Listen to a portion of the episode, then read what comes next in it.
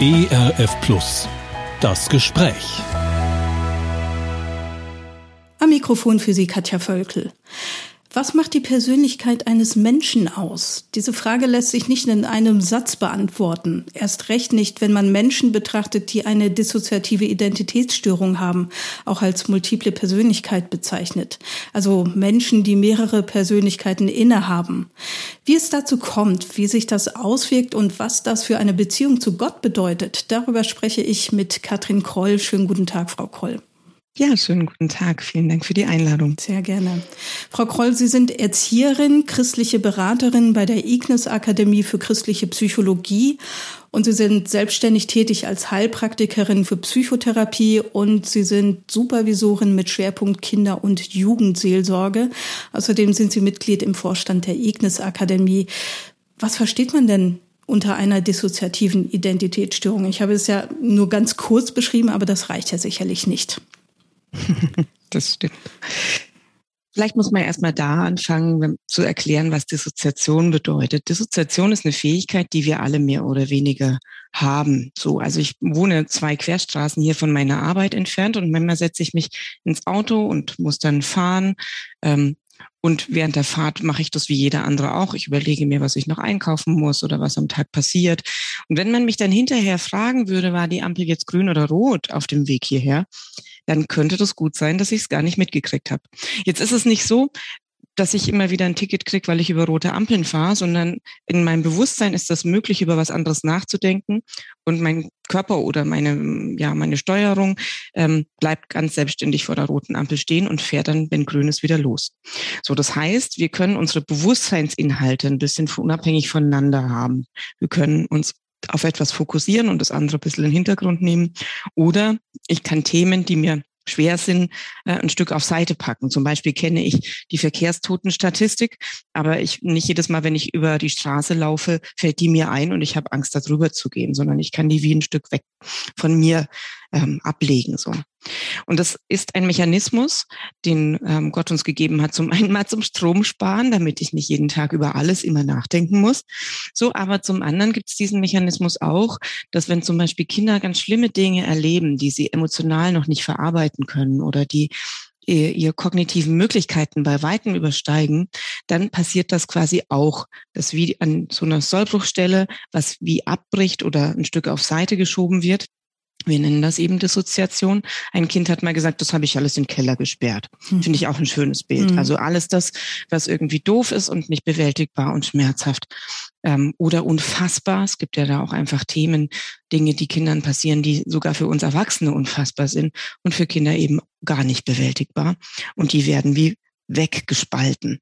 Und da gibt's auch so Phänomene, dass wie Gefühle weggespalten werden. Ich denke, das kennen wir vielleicht alle, dass es unangenehme Gefühle gibt, die wir wie auf Seite schieben und gar nicht anschauen wollen. Aber je schlimmer und je schwerwiegender das wird, was ich erlebe, desto eher ist es so, dass wie ganze Persönlichkeitsanteile also wie so ein Fragment aus meiner Persönlichkeit abgespalten wird und ich dann gar nicht mehr in meinem Wachbewusstsein weiß, dass es die noch gibt. Hm. Und da kommen wir jetzt zu der äh, Definition der dissoziativen Identitätsstörung. Ähm, das sind Menschen, die haben in ihrem Leben an irgendeiner Stelle etwas ganz Schreckliches erlebt, ein Trauma erlebt, das nicht bewältigbar war. Und dann ist ein Stück Persönlichkeit abgebrochen. Es bleibt sowas wie eine Funktionsperson, sagen wir, zurück. Also jemand, der noch ganz normal in den Kindergarten, in die Schule gehen kann, ganz normal zu Hause das Zimmer auflaufen kann, aber eben bestimmte Dinge nicht spürt. Das Spüren übernimmt dann wie dieser innere Anteil. Und das ist dann manchmal so, dass eben je nachdem, wie viele schlimme Dinge passiert sind, wir haben Kinder, die immer wieder ganz furchtbare Sachen erleben, können da auch mehrere innere Anteile abgespalten sein. Und im Erwachsenenalter ist es dann so, dass quasi diese Abspaltungen, dieses ähm, quasi diese Mauer, die da eingezogen wird, ein bisschen brüchig wird. Das heißt, es kann durchaus sein, dass solche Anteile auch im Alltag sich mal zeigen. Und die Definition der dissoziativen Identitätsstörung ist dann die, dass im Alltag die verschiedenen Persönlichkeitsanteile sich abwechseln. Das heißt, man kann sehen, aha, derjenige spricht anders, derjenige denkt anders, bis dahin, dass der vielleicht auch eine andere Körperhaltung hat oder andere Ansichten hat. Und das ist natürlich für alle Betroffenen verwirrend, weil zum einen derjenige, der betroffen ist, dann auch im Tagesverlauf Zeitausfälle hat. Es kann sein, dass früh jemand blaue Schuhe anzieht und Mittag ein Wechsel passiert und derjenige denkt, wie komme ich denn zu blauen Schuhen?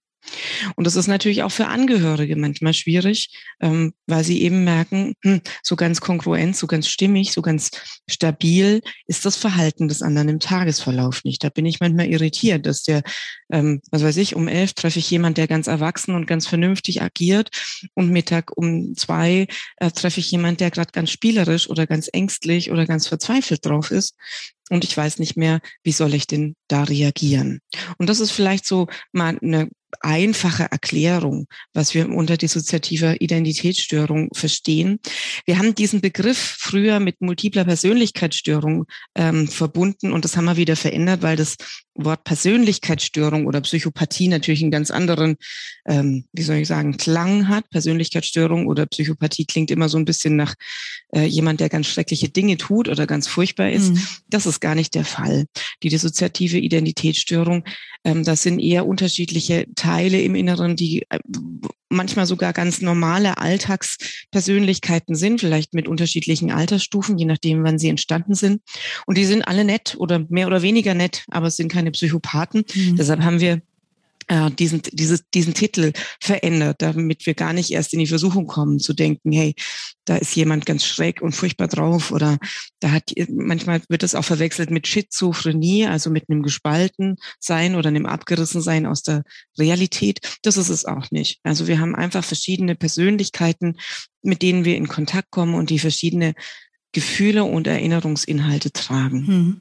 Sie haben es eben als Persönlichkeitsanteile bezeichnet. Ähm, das heißt, es ist schon, wenn ich das jetzt richtig verstanden habe, schon mehr als ähm, dass eine Person für bestimmte Gefühle zuständig ist, sondern es sind schon verschiedene Persönlichkeiten. Ja, also ich habe ja vorher erzählt, es gibt auch sowas wie eine Alltagsdissoziation und da haben wir im normalen, in unserem normalen Erleben haben wir das ja manchmal, dass wir Gefühle haben, die wir nicht so gerne haben, die wir ein bisschen wegdrücken. Mhm. Was weiß ich, ich, man hat irgendwie Streit mit jemand und will da gar nicht so hingucken. Das ist eine Alltagsdissoziation, das ist eben nicht äh, die dissoziative Identitätsstörung. Dort handelt es sich um relativ klar wiedererkennbare und relativ vollständige Identitäten. Also ein Mensch, der auch wie so eine eigene innere Welt hat, einen Lebensraum, eben auch eine eigene Meinung, einen eigenen Kopf. Bis dahin, dass wir manchmal auch Sprachveränderungen wahrnehmen, dass natürlich ein kleines Mädchen anders klingt als eine erwachsene Frau. Ähm, oder jemand, der im Inneren sehr wütend ist und den ganzen Zorn trägt aus einer Traumasituation anders klingt als jemand, der eher die Traurigkeit trägt. Und ähm, was wir auch manchmal mit ein bisschen äh, ja auf Freude oder Witz wahrnehmen, ist, dass da ganz unterschiedliche Vorlieben und Hobbys bestehen. Also natürlich mag das kleine Mädchen eher Seifenblasen steigen lassen und die große liest gerade vielleicht ein Buch von, weiß ich was, irgendeine äh, wissenschaftliche Ausführung, die die kleine gar nicht versteht. So. Mhm. Und das sind natürlich dann so Dinge, wo man, wenn man näher kommt, natürlich auch ein bisschen staunen lernt und auch mit der Person vielleicht zusammen staunen lernt. Wobei das natürlich zunächst mal so ist, ähm, das ist auch Sinn und Zweck der Sache, dass die Personen untereinander nichts voneinander wissen. Also es geht ja genau darum, okay. die schlimmen Inhalte nicht im eigenen Wachbewusstsein zu haben. Das ist dann auch erst was, was im Laufe zum Beispiel von der Therapie passiert, dass es ein, wir sagen, Co-Bewusstsein gibt. Also dass der eine versteht, aha, da gibt es noch jemand anders, weil das ist ja kein so leichtes Verstehen, mhm. dass in einem Körper äh, zwei oder mehrere Personen sich irgendwie den Platz teilen müssen. Ja, die äh, Frage äh, liegt mir jetzt quasi wirklich auch auf der Zunge, wie, wie das sein kann, dass verschiedene Persönlichkeiten oder Identitäten äh, in, in einer Person eigentlich sein können. Aber vielleicht hilft das schon, äh, sich dem anzunähern, wenn wir mal klar haben, wie definieren Sie oder wie beschreiben Sie denn Persönlichkeit und, und Identität? Ist das, ähm, ist das beides das Gleiche oder gibt es da Unterschiede und wenn ja, welche? Mhm. Also dazu muss man vielleicht wissen, dass in Psychologie und Psychiatrie manchmal ähm, ein bisschen ein Rangstreit herrscht, wer welche Definitionen fix machen darf. Das heißt, man kann durchaus unterschiedliche Definitionen zu den Begriffen lesen. Und ich sage jetzt mal, wie ich es verstehe, das kann natürlich in der Literatur an bestimmten Stellen auch wieder anders sein. Mhm. Ich würde denken, es gibt einen Teil ähm, an Wesenheit. Manchmal sprechen wir dann eben auch von Persönlichkeit, die ein Mensch mit auf die Welt bringt. Also alle Mütter, die mehrere Babys auf die Welt bringen, die merken, aha, Babys haben schon Persönlichkeit. Also gleich, wenn die frisch geschlüpft sind, sind die unterschiedlich. Mhm. Das eine ist ganz neugierig, das andere eher zurückhaltend, das dritte ist ganz ängstlich. Man, man merkt, aha, die kommen wie mit einer Wesenheit schon gleich auf die Welt. Ich meine, da könnte man jetzt argumentieren, dass sie ja auch schon was erleben im Mutterleib. Und trotzdem wissen wir mittlerweile, es sind Dinge auch wie genetisch angelegt. Ein Kind kommt mit einer Persönlichkeitsidee auf die Welt. Und ich denke, wenn wir jetzt mal nochmal christlich denken, dann ist es ja auch unser Glaube, dass Gott ähm, uns erschaffen hat von Anbeginn der Zeit und auch eine Idee hat, wer ich denn so sein könnte. Also was ich für Fähigkeiten habe, was ich für eine Berufung vielleicht in mir trage oder was es für Grundideen über meinem Leben gibt. So und dann ähm, ist ja ähm, in der Pädagogik und Psychologie der letzten 200 Jahre schon diese Frage gewesen, so was ist es denn nun? Ist es mehr die Anlage oder mehr die Umwelt, die einen Menschen prägt? Und mittlerweile ist immer da angekommen, dass wir wissen beides. Ein Mensch kommt mit, einem, mit einer Wesensart oder einer Persönlichkeit auf die Welt und dann prägt sich noch von außen Neues dazu. Also die Frage, wie Menschen mir begegnen, Mama und Papa, später andere Erwachsene, andere Kinder, eine Kultur, in der ich aufwachse, eine Sprache, eine Denke, mit der ich zu tun bekomme. Ein Kind in Afrika wird ganz anders aufwachsen als ein Kind in Zentraleuropa. Es ist ähm, so ein bisschen wie das Ursprungsmaterial geht in Interaktion. Und ähm, ich würde sagen, der Persönlichkeitsprozess ist ja der, dass sich entfaltet, wer ich bin. Also, dass mein Schöpfungsdesign immer sichtbarer wird. Und der Identitätsprozess ist der, dass ich im Laufe meines Lebens eben immer wieder neue Erfahrungen mache, immer wieder neue Dinge lerne, alte Dinge verarbeiten muss ähm, und letztlich auch mit beiden Prozessen ja nie fertig werde. und ich denke, dieses Fließende oder dieses Aufeinander aufbauende, das ist eigentlich so der Kern von beiden Begrifflichkeiten, so dass ein Mensch nie ganz fertig ist. Wir haben natürlich Hauptzeiten. Wir gehen eigentlich davon aus, dass die Grundstruktur mal ein Stück entstanden ist bis zum jungen Erwachsenenalter, dass ein Mensch bis dahin sehr formbar ist. Aber jetzt, was wir in den neueren Forschungen sehen, auch mit einer gewissen Neuroplastizität, also dass das Gehirn auch weiter lernen und sich verändern kann, ist einfach, dass das auch ein Mensch mit 40 und 60 immer noch mal neue Dinge aufnimmt. Und man manchmal eben mit Erstaunen feststellt, dass man, wenn man jemand 20 Jahre nicht gesehen hat, es doch ein bisschen anders ist, wie derjenige denkt und spricht. So. Und vielleicht können wir dazu ja auch sagen, im besten Fall. Hm.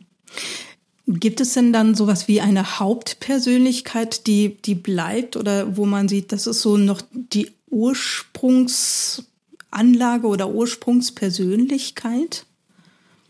Ich würde denken, dass ähm, in allen Anteilen von einem Menschen mit einer dissoziativen Identitätsstörung ähm, das Schöpfungsdesign Gottes sichtbar wird. Mhm. Man darf sich nicht vorstellen, da gibt's eine Kernperson und die müssen wir suchen und alle anderen müssen wir, wir wegradieren, mhm. sondern in allen Teilen oder inneren Teilpersönlichkeiten eines Menschen mit einer Dis ähm, spiegelt sich Gottes Schöpfungsdesign und in ihnen allen spiegelt sich, was ihnen passiert ist oder was sie erfahren haben. So, und ich denke, wir haben eine lange Zeit gedacht, äh, wir müssen die Kernperson finden und alle anderen irgendwie abschaffen. Und wir kommen immer mehr dahin, dass das auch ein Stück respektlos und auch wenig wertschätzend ist, mhm. dem Gewordensein der verschiedenen Anteile. Und ich denke, das andere ist ja, diese Anteile haben ja der Funktionsperson auch geholfen zu überleben. Mhm weil sie eben das Schwere genommen haben, weil sie eben in die Isolation gegangen sind, weil sie den Zorn und die Wut zu sich genommen haben, während der andere der nette Christ weiter sein konnte. So, und ich denke, im Umkehrschluss wäre es ja auch gut, all diesen Teilen, die da noch so mit da sind, auch eine Wertschätzung und eine Würdigung auszudrücken und zu sagen, auch du bist ein Spiegelbild Gottes und auch du bist ein Teil meiner, meiner Geschaffenheit. Und es ist eher jetzt so ähm, der Integrationsgedanke, also dieses Wo geht's hin, ist eher der zu gucken, wir sind zunächst mal ein Team, wir sind in Kooperation, wir wissen umeinander, wir entwickeln ein Co-Bewusstsein über dieses Miteinandersein in einem Körper. Und dann passiert es auch, dass wir so ein wie miteinander so in Kontakt kommen, dass man die einzelnen Teile nicht mehr so dringend unterscheidet oder unterscheiden muss. Das heißt, die Persönlichkeiten sind auch tatsächlich ja im Grunde gleich komplex, könnte man sagen. Ja, vielleicht kann man noch mal dazu nehmen, unsere Persönlichkeit, ähm, die ist ja nichts Waberndes, sondern die ist ja auch abgebildet in unserer Gehirnstruktur. Mhm. Und man kann jetzt nicht sagen, die ist jetzt hier oben rechts hingeschrieben so, sondern Gehirn, Persönlichkeit oder Identität kann man sich vorstellen wie so eine Vernetzungslandkarte. Also verschiedene Punkte in meinem Gehirn sind miteinander vernetzt in einer bestimmten Art und Weise. Und dieses Vernetzungsmuster, das sich da ergibt, das ist meine Identität. Das heißt, die äh, könnte man das ähm, bildlich abbilden, sieht das so aus wie so ein ähm, wie, eine, wie so ein Lichterbild von oben. Wenn man ein Satellitenbild von oben aufnimmt in der Nacht, dann sieht man ja auch so ganz viele Lichter, die dann manchmal mit Straßen verbunden sind. So mhm. ähnlich kann man sich mhm. vorstellen.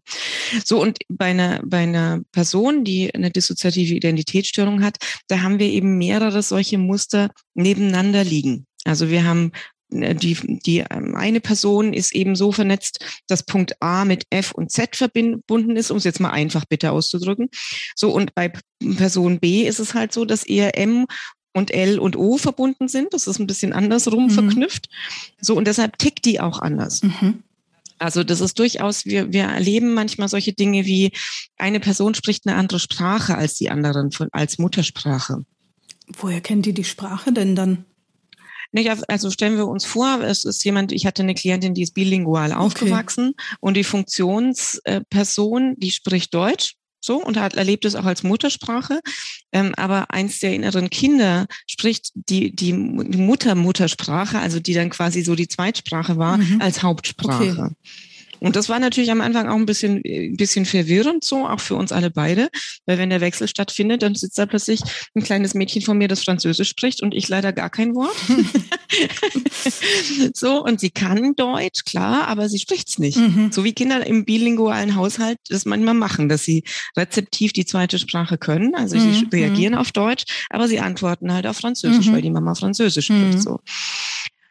Und äh, da ist eben dieses Muster anders gelagert. Die Funktionsperson hat jetzt schon viele Jahre, die äh, äh, Dame war Mitte 30 in der Zwischenzeit, die spricht fließend Deutsch, die kann Französisch, aber es ist nicht ihre, ihre erste Sprache. Und sie würde auch nie auf die Idee kommen, bei mir in der Praxis Französisch zu sprechen, weil sie weiß, ich spreche kein Wort Französisch. Aber das kleine Mädchen weiß das ja nicht. Okay. So, die war am Anfang verwirrt, dass ich nicht weiß, was, was, ich, was sie da sagt, weil in ihrer Welt die Menschen ja alle Französisch konnten. Mhm. Das hat sie dann gelernt, aber es war halt am Anfang ein bisschen ja. und, und, angenommen, sie wären so weit, dass sie Persönlichkeiten voneinander wüssten, könnte dann eine andere sozusagen die Übersetzungstätigkeit aufnehmen?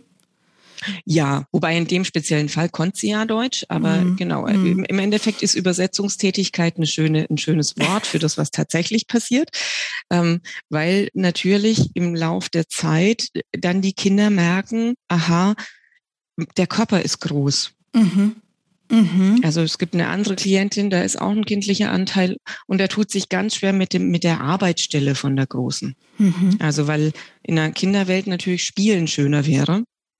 Und wenn die früh was anfängt zu spielen, dann muss die Große natürlich irgendwann um halb zehn in die Arbeit. Und die Arbeit ist langweilig. Also sie ja. hat sich jetzt keine sehr spielerische Arbeit ausgesucht. Okay. So, und äh, das gibt natürlich schon auch manchmal Ärger. Und dann braucht es eine Übersetzungsarbeit dass zum Beispiel die äh, irgendjemand von den Großen, sage ich jetzt mal, oder die Funktionsperson lernt, dem Kind zu erklären, hey, wir müssen jetzt arbeiten gehen, das dauert jetzt ein paar Stunden, ähm, aber weißt du, heute Abend kannst du wieder weiterspielen. Wir stellen jetzt mal hier die Sachen. So wie man das mit einem äh, echten Kind im mhm. Außen auch mhm. machen würde. Mhm. Da muss man ja auch Übersetzungsarbeiten leisten, weil die das nicht von selber wissen, damit die Frustrationsbewältigung irgendwie möglich wird. Okay. Wie Sie das gerade beschrieben haben, dass man im Gehirn diese verschiedenen Persönlichkeitsanteile tatsächlich sehen kann, heißt das, die Persönlichkeit entsteht auch im Gehirn oder, oder wie würden Sie das beschreiben? Also es ist natürlich jetzt nicht so, dass man das sieht, weil die eine blau und die andere grün synaptisch verschaltet ist. So, das wäre das wäre noch leicht. Das wäre praktisch, ja. ja, aber wir können zum Beispiel sehen, dass wenn verschiedene Anteile da sind, verschiedene Gehirnstrukturen aktiviert sind. Das kann man sehen. Mhm. So, und ähm, ich denke im Endeffekt, es geht ja darum, mit der Gehirnstruktur zu arbeiten, die da ist. Und das andere ist, ähm, ich habe ja vorhin schon gesagt, ein Kind kommt mit einer gewissen Gehirnstruktur auf die Welt. Das ist ja bei allen Kindern so, dass ähm, die Gehirnmasse, die ein Baby mitbringt, deutlich geringer ist als die, die ich als Erwachsener habe. Mhm. Das heißt, bei jedem Menschen wächst die Gehirnstruktur mit uns mit. Bis zum ungefähr zehnten Lebensjahr nimmt sie auch an Masse zu. Also da entstehen ganz neue synaptische Verbindungen. Also quasi, wenn man so will, Hardware, wie im Computer, wird da nochmal was eingebaut. Und ab dem zehnten Jahr äh, gewinnt es dann nicht mehr an Masse, aber an Feinheit. Also man kann schon noch was lernen, aber dann werden halt manchmal auch Sachen abgebaut. Das merkt man auch als Erwachsener, dass Dinge, die wir lange nicht gemacht haben, die, die sind so ein bisschen eingerostet. Die kann man vielleicht aktivieren, aber dann muss man wieder reinüben. Also die Synapse muss wieder neu gebaut mhm. werden. Und so ist es eben mit Persönlichkeit auch. Äh, ein gewisses Maß an Persönlichkeit ist quasi wie schon vorverknüpft. Das Baby kommt auf die Welt und ist halt so oder so. Ähm, und dann verknüpfen sich mit den Erfahrungen des Kindes und ähm, Teenagers ähm, dann eben neue Synapsen. Und da entstehen dann eben oft auch so Zweitstrukturen eher durch Traumata. Mhm.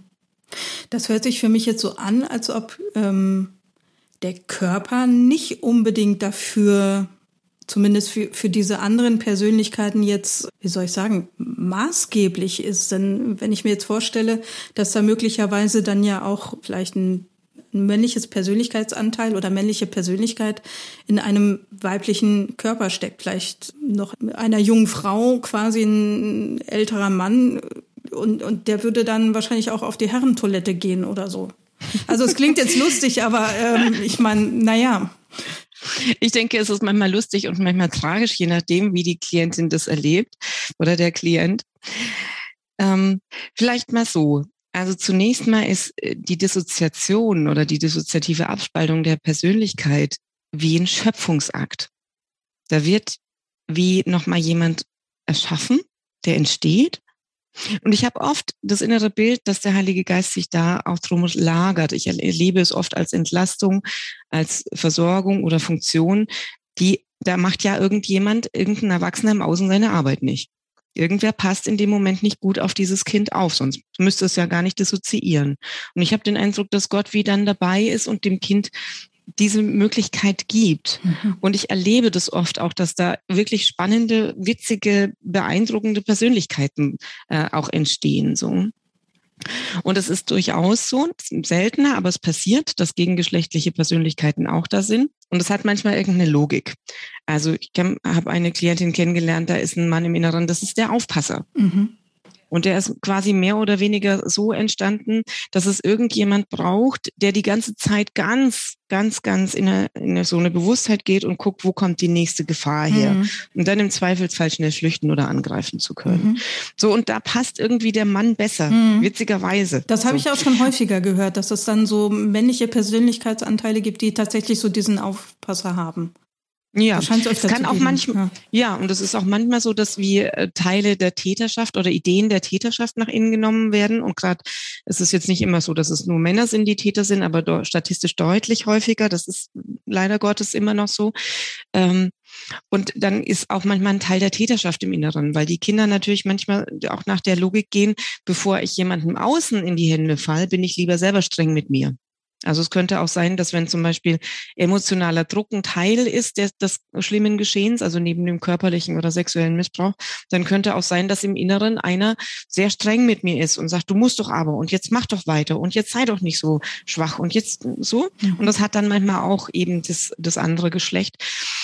Und ich erlebe aber oft, dass äh, eben diese Anteile, selbst wenn sie am Anfang irgendwie eine ein bisschen belastende Aufgabe haben, äh, im Laufe der Zeit auch lernen können, ähm, auch eine positive Aufgabe im Gesamtsystem zu übernehmen. Bei einer Klientin hat ein innerer Anteil drei unterschiedliche Kampfsportarten gelernt, sinnvollerweise. So und kann sich auch sehr gut verteidigen. Und ähm, als ich sie kennengelernt habe, war sie regelmäßig in Schlägereien ver verwickelt. So, okay. ähm, was natürlich nicht so erheblich ist für, also wo die Hauptfunktion Person ist eine Christin und ähm, das dann immer wieder irgendwie hinzukriegen und zu erklären, dass sie dann äh, ab und an mal mit der Polizei Probleme hat, weil sie sich wieder geprügelt hat, ist ein bisschen witzig gewesen. Und ich glaube, diesen inneren Anteil zu würdigen und zu sagen, hey, für das, was damals passiert ist, ist es klug und gut, sich wehren zu lernen. Wenn einer mich angreift und mein Leben gefährdet, dann sollte ich mich wehren können, hm. schnell laufen können, kämpfen können. So, aber wenn jetzt ähm, irgendwie einer abends in, im, im Restaurant irgendwie unangenehm zu mir ist, dann wäre es vielleicht schlau, mit dem das sprachlich äh, zu klären, als ihm irgendwie eins auf die Mütze zu geben. Und so dieses ist es dann wie ein gemeinsamer Weg, äh, diese Kraft, diese Stärke, die dann ein Persönlichkeitsanteil hat, nutzen zu lernen und wie einen neuen Auftrag, eine neue Aufgabe auch im Gesamtsystem zu finden. Und ich denke, das andere ist, sie nehmen das erstaunlich ähm, entspannt, dass der Körper anders ist, als sie es gerne hätten. Ich meine, die Kinder müssen ja auch mit erwachsenen Körpern umgehen, ähm, die dann, was weiß ich, plötzlich eine Menstruation haben und sie mit fünf damit gar nichts anfangen können. Mhm. Äh, oder eben dann sich zu merken, ich muss in die Toilette, wo das Männchen mit dem Rock drauf ist oder ich muss in die Toilette, wo das Männchen mit der Hose drauf ist. Das lernen sie aber oft erstaunlich klug. Mhm. Ich würde sowieso sagen, meine Erfahrung ist, äh, Dissoziation ist eine kluge Lösung. Wir haben oft sehr intelligente Personen vor uns, wenn, wenn wir in Kontakt kommen mit den Klienten. Ähm, die haben oft sehr gewiefte Lösungen für ihren Alltag und schaffen das auch oft, diese Brüche und Wechsel, die ihnen da passieren, ähm, so zu tragen oder manchmal auch zu kaschieren, äh, dass es sogar sein kann, dass das niemand merkt. Also ich habe durchaus Leute mit einer Dis kennengelernt, die sehr äh, hochrangig arbeiten oder die gut sozial eingebunden sind, auch in der Gemeinde unterwegs sind ähm, und bis auf die Leute, die ganz nah dran ist, sind niemand mitkriegt, was da eigentlich passiert. Sie vielleicht manchmal wundern, dass die Meinung sich geändert hat oder äh, manchmal ein bisschen verwundert auf das plötzlich kindische Reagieren, aber das haben wir anderen nicht des Menschen ja auch, dass wir manchmal unterschiedlich gelaunt sind und mhm. dann unterschiedliche ähm, Situationen bei mhm. rauskommen. Das, was Sie jetzt beschrieben haben, äh, da sind bei mir gerade so zwei Aspekte oder zwei Fragen, vielleicht auch nochmal, damit ich es richtig verstanden habe. Das eine, ähm, Sie sprachen von so einer Art ja neuem Schöpf Schöpfungsakt bei den einzelnen Persönlichkeiten. Daraus könnte man schließen, dass jedes, jede einzelne Persönlichkeit, die da vorhanden ist, auch eine Seele hat. Das ist das eine. Und äh, aus den Beispielen, die Sie gerade genannt haben, hört es sich so an, dass es auch durchaus möglich ist, dass eine Persönlichkeit Christ ist, an Gott glaubt und auch intensiv mit Gott lebt und andere möglicherweise nicht. Genau so ist es. Und ich merke, ähm, dass wir da als Außenstehende manchmal ein großes Fragezeichen haben, aber ich erlebe Gott als jemand, der da gar kein Fragezeichen hat. Ich glaube grundsätzlich insgesamt, was ich über die Jahre gelernt habe, ist einfach, dass es ist eine Überlebensleistung. Hm. Dissoziation oder die dissoziative Identitätsstörung ist eine Überlebensleistung. Da hat ein Mensch abartig, absurd, gewalttätige Dinge überlebt. Ich mag die Geschichten gar nicht erzählen. Ja, aber wir, wir sprechen hier bei mir. Äh, vielleicht sollten wir trotzdem sagen, es geht um sexuellen Missbrauch hier häufig. Ja, und eben auch um äh, sehr schweren mm. sexuellen mm. Missbrauch oder sehr schweren körperlichen Missbrauch, aber auch in unserem Land, das mögen wir immer nicht so gerne hören, auch durchaus um so komplexe Dinge wie Kinderpornografie, mm. ähm, organisierte Gewalt, Kinderprostitution. Mhm ähm, auch geistliche ähm, und rituelle Abläufe, in die die Kinder verwickelt sind. Und ich denke, schlussendlich ist das die, wie die, wie, ich stelle mir manchmal vor, dass Gott wie eine Hintertür öffnet und dem kleinen Mädchen zuwinkt und sagt, komm hierher. Mhm. Hm. Und sie dann da hinten rauslässt. Und ich merke, ich mag dieses innere Bild auch herholen und ich erlebe auch, dass Gott mit den inneren Anteilen so umgeht. Also, dass er sehr wertschätzend mit den Teilen umgeht, ich habe eine Klientin kennengelernt, da ist der organisierte, das organisierte Verbrechen im christlichen Bereich passiert. Auch das müssen wir ja irgendwie laut sagen und ähm, auch ein bisschen verdauen als Christen, dass es in unseren eigenen Reihen auch organisiertes Verbrechen gibt, mhm. wo Kinder systematisch sexuellen Missbrauch erlebt, auch manchmal äh, fast wie eine Prostitution weitergegeben an andere Erwachsene. So und äh, natürlich, wenn Kinder erleben, das machen Christen und vielleicht auch mit irgendwelchen christlichen Äußerungen, dann kann da auch mal sein, dass eine innere äh, Persönlichkeit zu Recht sagt, der Gott ist doof. Der hat mhm. das zugelassen. Mhm. Warum sollte, das ist doch bescheuert. Warum sollte ich mit dem nochmal was zu tun haben? Und wenn man jetzt mal sich ein bisschen locker macht und zwei Schritte zurücktritt, dann ist das doch auch richtig. Hm. Der Gott, den diese Leute verkaufen, der, ähm, der das für gut und richtig ansieht, dass Kinder so benutzt werden und zerstört werden, an denen mag ich auch nicht glauben. Da kann ich mich ohne Probleme dazustellen und sagen, da hast du recht. Und ich denke, ähm, es ist, ich erlebe Gott sehr mit einer Wertschätzung für diese Überlebensleistung und ich erlebe ihn wie bei allen anderen Menschen auch so, dass er wirbt um die Person. Und ich habe auch schon erlebt, dass Gott eben in den Momenten, wo es darum geht, dass Kindern so Schlimmes passiert, da wird Gott ja auch ziemlich zickig. Können wir lesen bei Jesaja und Jeremia. So dass er, wenn Kinder derartiges, äh, derartige Gewalt erleben, dann kann schon auch mal ein ganzes Volk dran glauben, so. Hm. Jesus ist da auch denke, sehr deutlich geworden.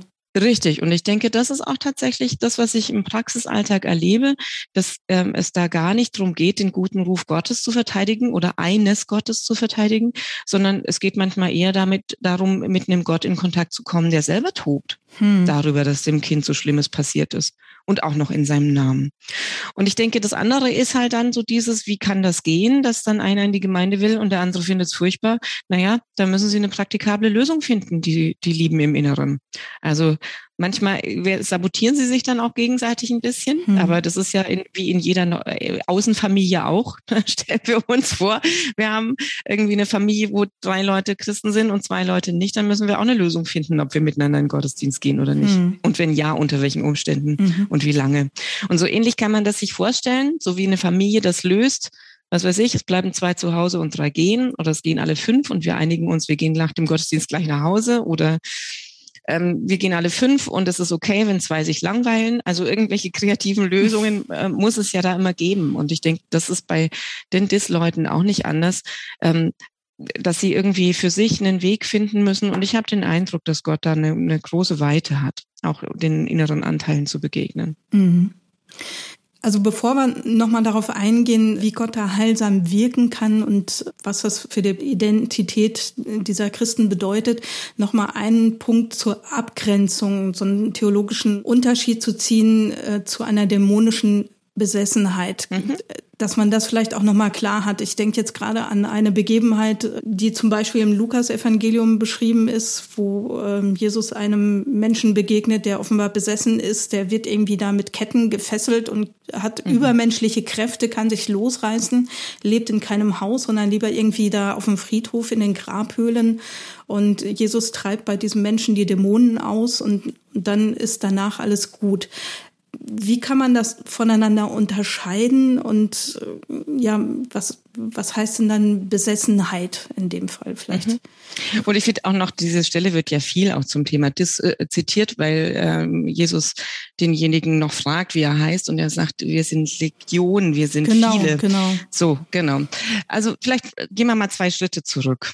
Also in der unsichtbaren Welt gibt es eine ganze Menge Wesenheiten. Das ist eben so. Das, da macht die Bibel auch kein Hehl draus. Was wir allerdings in der Bibel nicht so genau mitkriegen, ist, wer da alles lebt. Also gibt es keine klare Vorstellung, dass uns mal die ganzen Hierarchien genauestens erklärt werden. Es wird am Rand mal so ein bisschen äh, vorgestellt, aber nicht übersichtlich.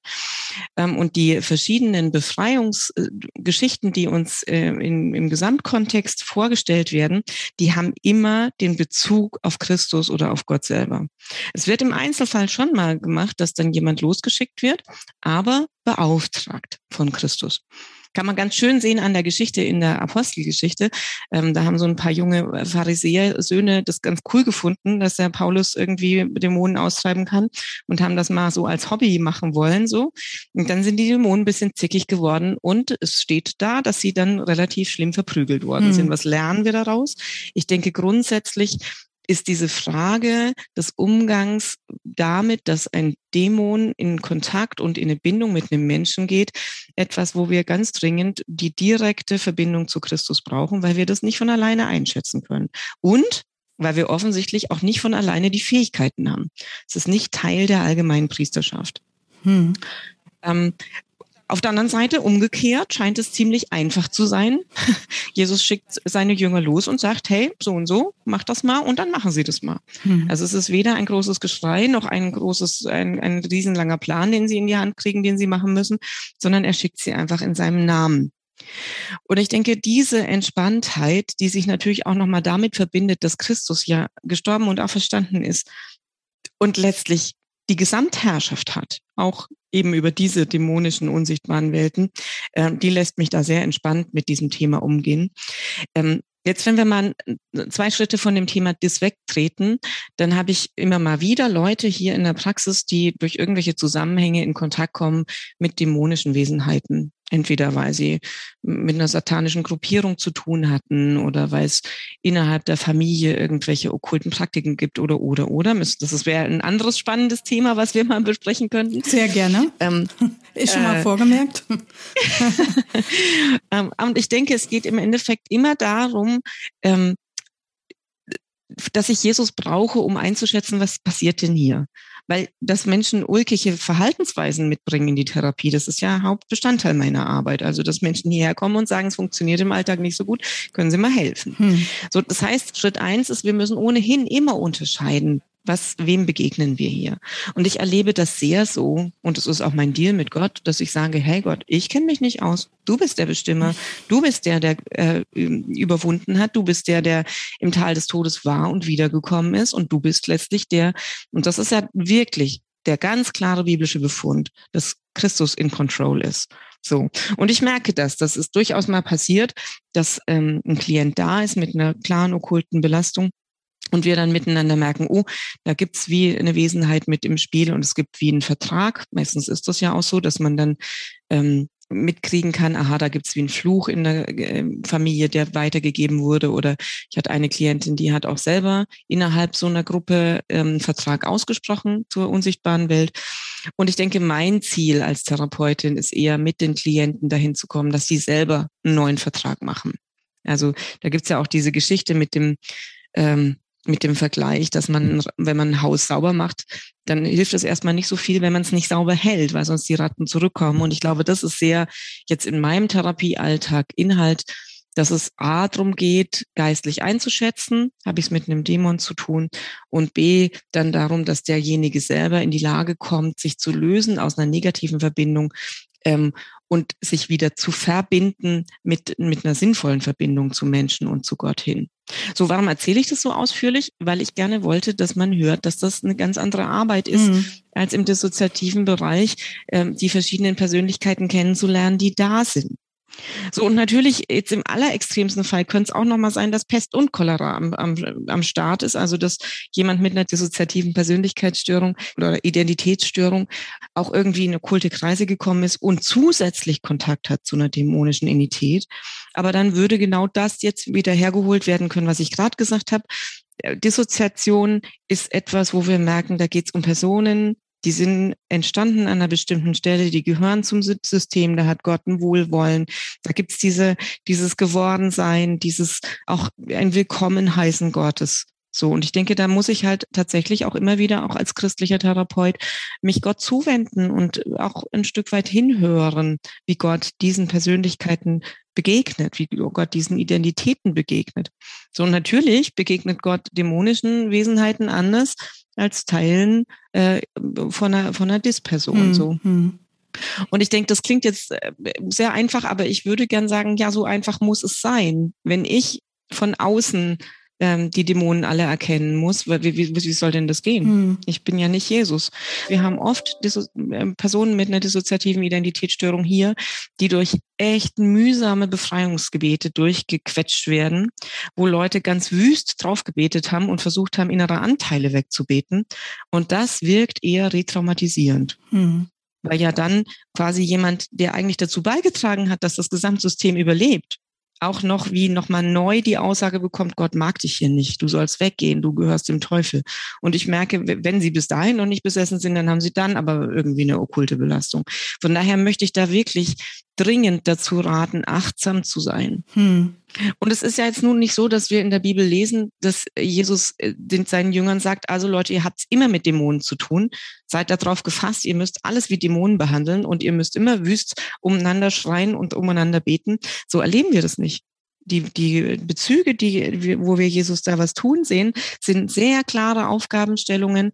Und ich denke, das andere ist, wir verlieren ja nichts, wenn wir da, wo es unklar ist, da, wo ich mir nicht ganz sicher bin, ähm, ich mir mal eine ruhige Minute mit Jesus nehme und sage, Herr Jesus, ich brauche dich da. Kannst du mir mal helfen? Hm. Kannst du mir mal helfen einzuschätzen? Und mein Erleben, da kann jemand vielleicht anders, vielleicht auch anderer Meinung sein, aber mein Erleben ist, dass Gott ein großes Anliegen hat, ähm, uns anzuleiten, mich und den Klienten zu unterscheiden, wer ist willkommen hier als Anteil, der geholfen hat zu überleben und wer ist hier nur geduldet, weil es einen Vertrag gibt und es wäre besser, wir lösen den. Hm. Aber sowas wie Dämonenaustreibung machen Sie jetzt nicht oder machen Sie das auch, wenn es nötig ist? Naja, es ist ja zum einen mal ein sehr lutherischer Begriff, also es ist eine sehr alte Sprache. Ich glaube, ich präferiere dieses ähm, eine, eine Bindung, die ein Mensch zu einem Dämon eingeht, ist eine sehr, wie soll ich denn sagen, es ist der Ausdruck meines, meiner Willensfähigkeiten. Ich kann mich entweder selber mit einem Dämon einlassen, aus irgendwelchen Gründen, was weiß ich, er verspricht mir was oder es gehört in einer Gruppe dazu oder ähm, es ist äh, Teil eines Spiels so. Oder Eltern können das für ihre Kinder dummerweise machen. Mhm. Also Eltern können Flüche über ihren Kindern aussprechen, so wie wir dummerweise viele andere dumme Sachen über unsere unseren Kindern aussprechen können. Ähm, und ich denke im Endeffekt, ich mag nicht so gerne von Austreibung sprechen, weil das klingt so ein bisschen, als wäre der Hauptpunkt der, dass ich den Dämon beim anderen austreibe. Und selbst wenn das mal im Einzelfall wichtig und notwendig ist, dass ich mal sage, hey, ich merke, da ist eine Wesenheit und Jesus macht mich darauf aufmerksam, dann frage ich auch immer, Gott, was müssen wir beten? Hm. Und in den allermeisten Fällen geht es dann nicht nur darum, dass wir einen Dämon dahin schicken, wo Jesus ihn haben will, sondern es geht oft einfach darum, dass die Person selber für sich entscheidet, mit wem mag ich denn verbunden sein. Hm. Wer soll denn, für die Kinder sage ich immer, wer soll denn mein Freund sein? Hm. Und alleine an der Formulierung ist dann schon klar, wer, wer, wer kann denn Freund sein? Dämonen wollen im Durchschnitt nicht Freund sein. Die wollen einen Deal haben. So. Und ich denke, dieses nochmal neu ähm, also jemanden wegschicken, das, was Sie jetzt meinten mit einer Austreibung, mhm. jemand mhm. wegschicken, denke ich, auch da wäre es mir wichtig, dass mindestens die erwachseneren Klienten da selber auch reinwachsen, zu sagen, ich verabschiede mich, ich schicke jemanden aus meinem Leben weg. Und dann aber dieses Zweite auch zu lernen, mich neu zu verknüpfen mit Menschen und mit Gott, um gesunde Beziehungsnetze an die Stelle ähm, der gerade verabschiedeten äh, dämonischen äh, Beziehung zu setzen. So. Mhm. Und zum Beispiel, wenn, wenn Sie jetzt mit dem Kind sprechen, zum Beispiel Jesus könnte zum Beispiel dein Freund sein. Mhm. Hm. Ja, und ich denke, dann muss man halt immer noch mal gucken, warum hat das Kind Kontakt zu den Dämonen und welchen haben die? Und dann muss man auch noch mal wissen, ich habe ein, eine junge Frau kennengelernt, die hat als Kind in einer christlichen Gemeinschaft viel sexuellen Missbrauch erlebt.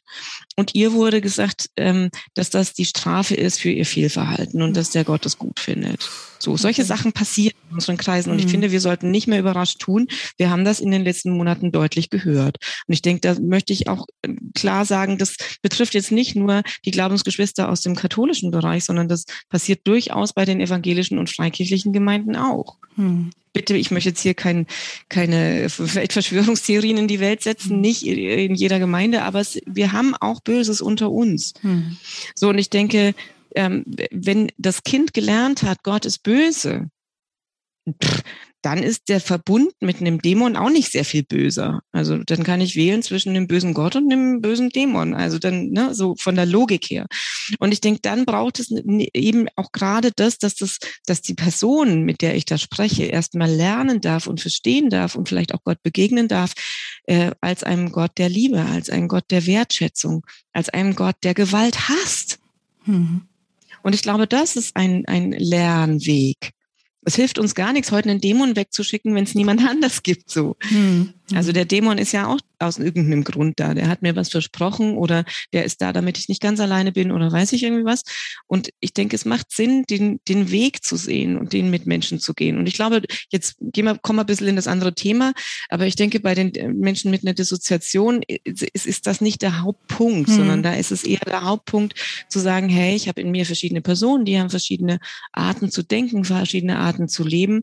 Ähm, und es geht darum, dass wir miteinander in Kontakt kommen. Mhm. Und dann kommt da irgendwann sicher auch noch die Frage rein, wie wollen wir als viele in einem Körper mit Gott in Kontakt sein? Und wie machen wir das, dass die eine Person ein bisschen mehr und die andere ein bisschen weniger mit Gott in Kontakt ist oder vielleicht auch gar nicht?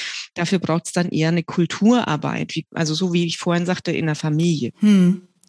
Sie hatten es eben auch schon ein Beispiel genannt, wie Sie das erleben, vielleicht auch in, in Ihrer Praxis, wie Gott mit diesen Menschen und mit ihren verschiedenen Persönlichkeiten umgeht. Ja, ich denke, liebevoll ist das Wort, das ich erlebe. Liebevoll. Und ähm, man muss ja dazu wissen, dass die inneren Anteile durchaus eben auch schwierige oder belastende Verhaltens- oder Erlebensweisen haben. Da ist jemand, der erlebt den ganzen inneren Horror.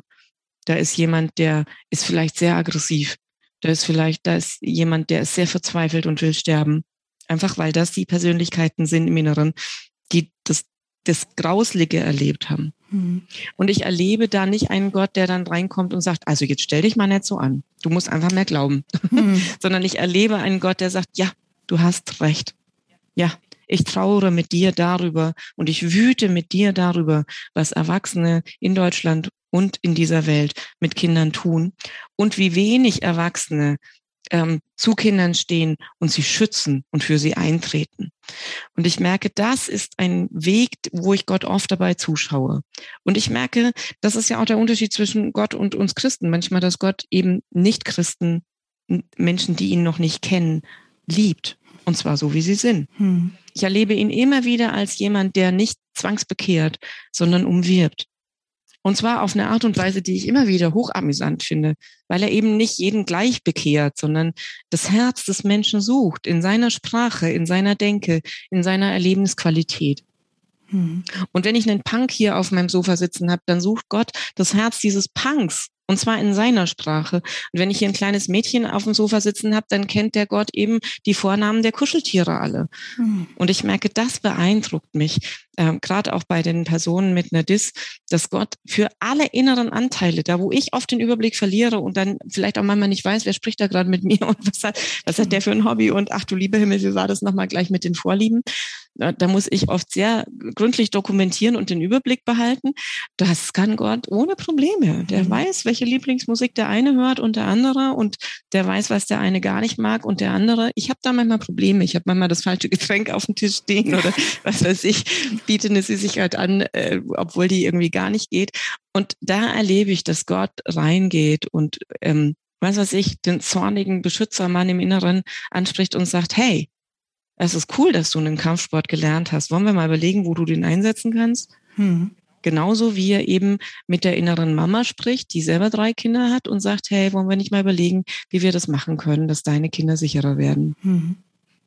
Und das berührt mein Herz. Gottes Art, Menschen zu suchen, berührt mein Herz generell, also auch außerhalb der Dis-Thematik, aber eben auch innerhalb einer, eines Körpers äh, verhält sich Gott in dieser Art und Weise.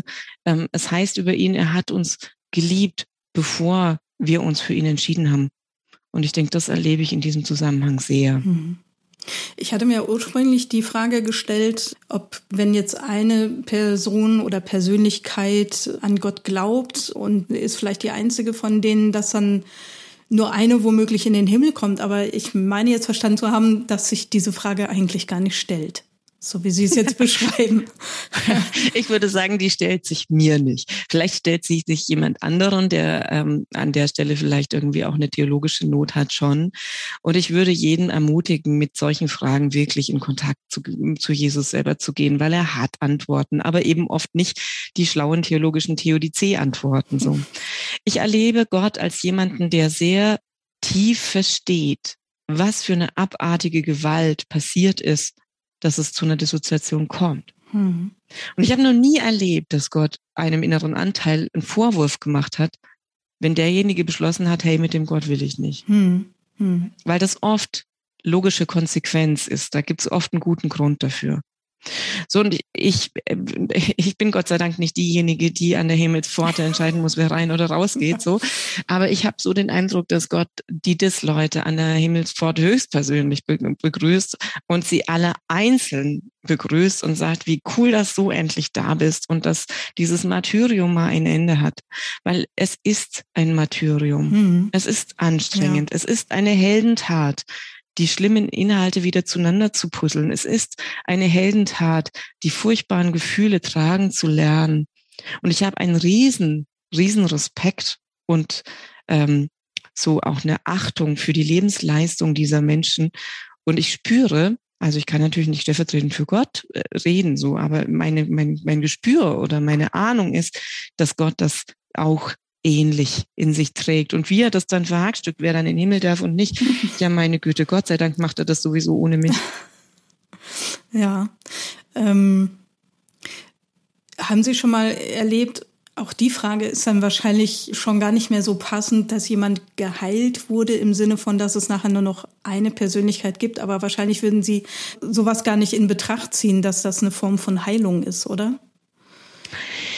Zwei Antworten. Das eine ist, ich habe das durchaus erlebt, weil wir haben unterschiedliche Grade an Dissoziation und manchmal passiert es auch, dass dann wie hm, die verschiedenen Teile nicht mehr so im Vordergrund stehen und mehr eine da ist. Also mhm. Ich denke, natürlich gibt es Heilungsgeschichten, wo wir erleben, da ist am Schluss dann wie wie so ein ganz schönes Kaleidoskopmuster aus allen entstanden und es ist wie gefühlt eines. Mhm.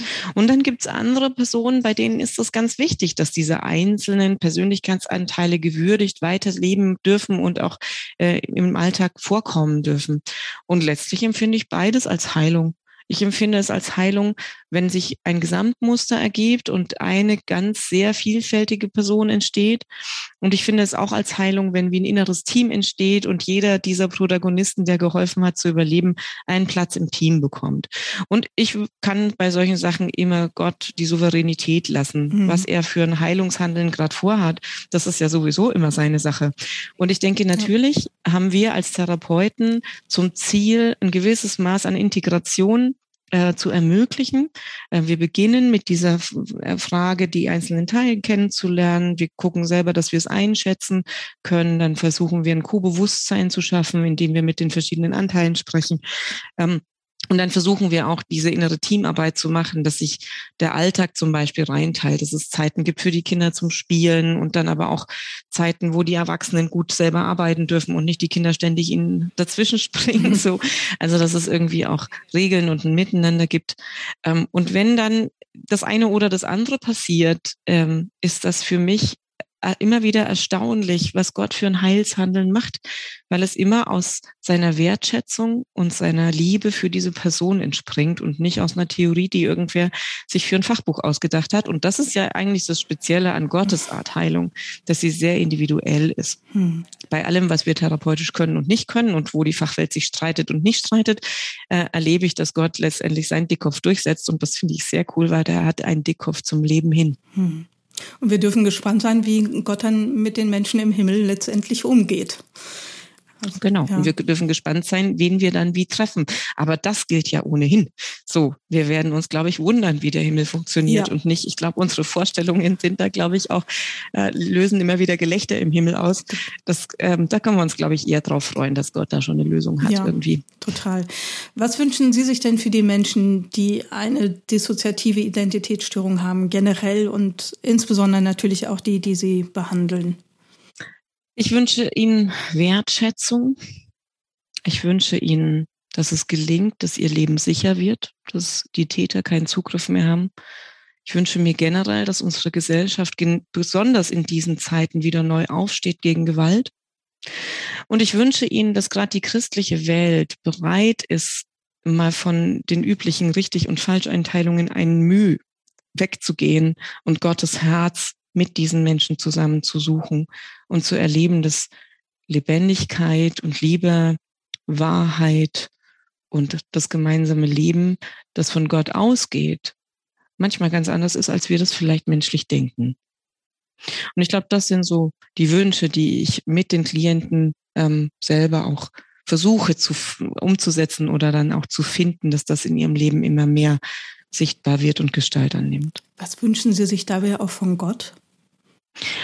Ich will nicht sagen, ich bin wunschlos glücklich. Ähm, also vielleicht Punkt eins, ich erlebe Gott gerade bei den Dis-Leuten oft sehr intensiv und staune da. Und ich habe schon oft gedacht, dass ich mit den Menschen diese Wege gehe, äh, das hat auch schon viel dazu beigetragen, dass ich immer noch Christ bin, weil das ist tatsächlich die Ecke, wo ich am meisten über Gott staune.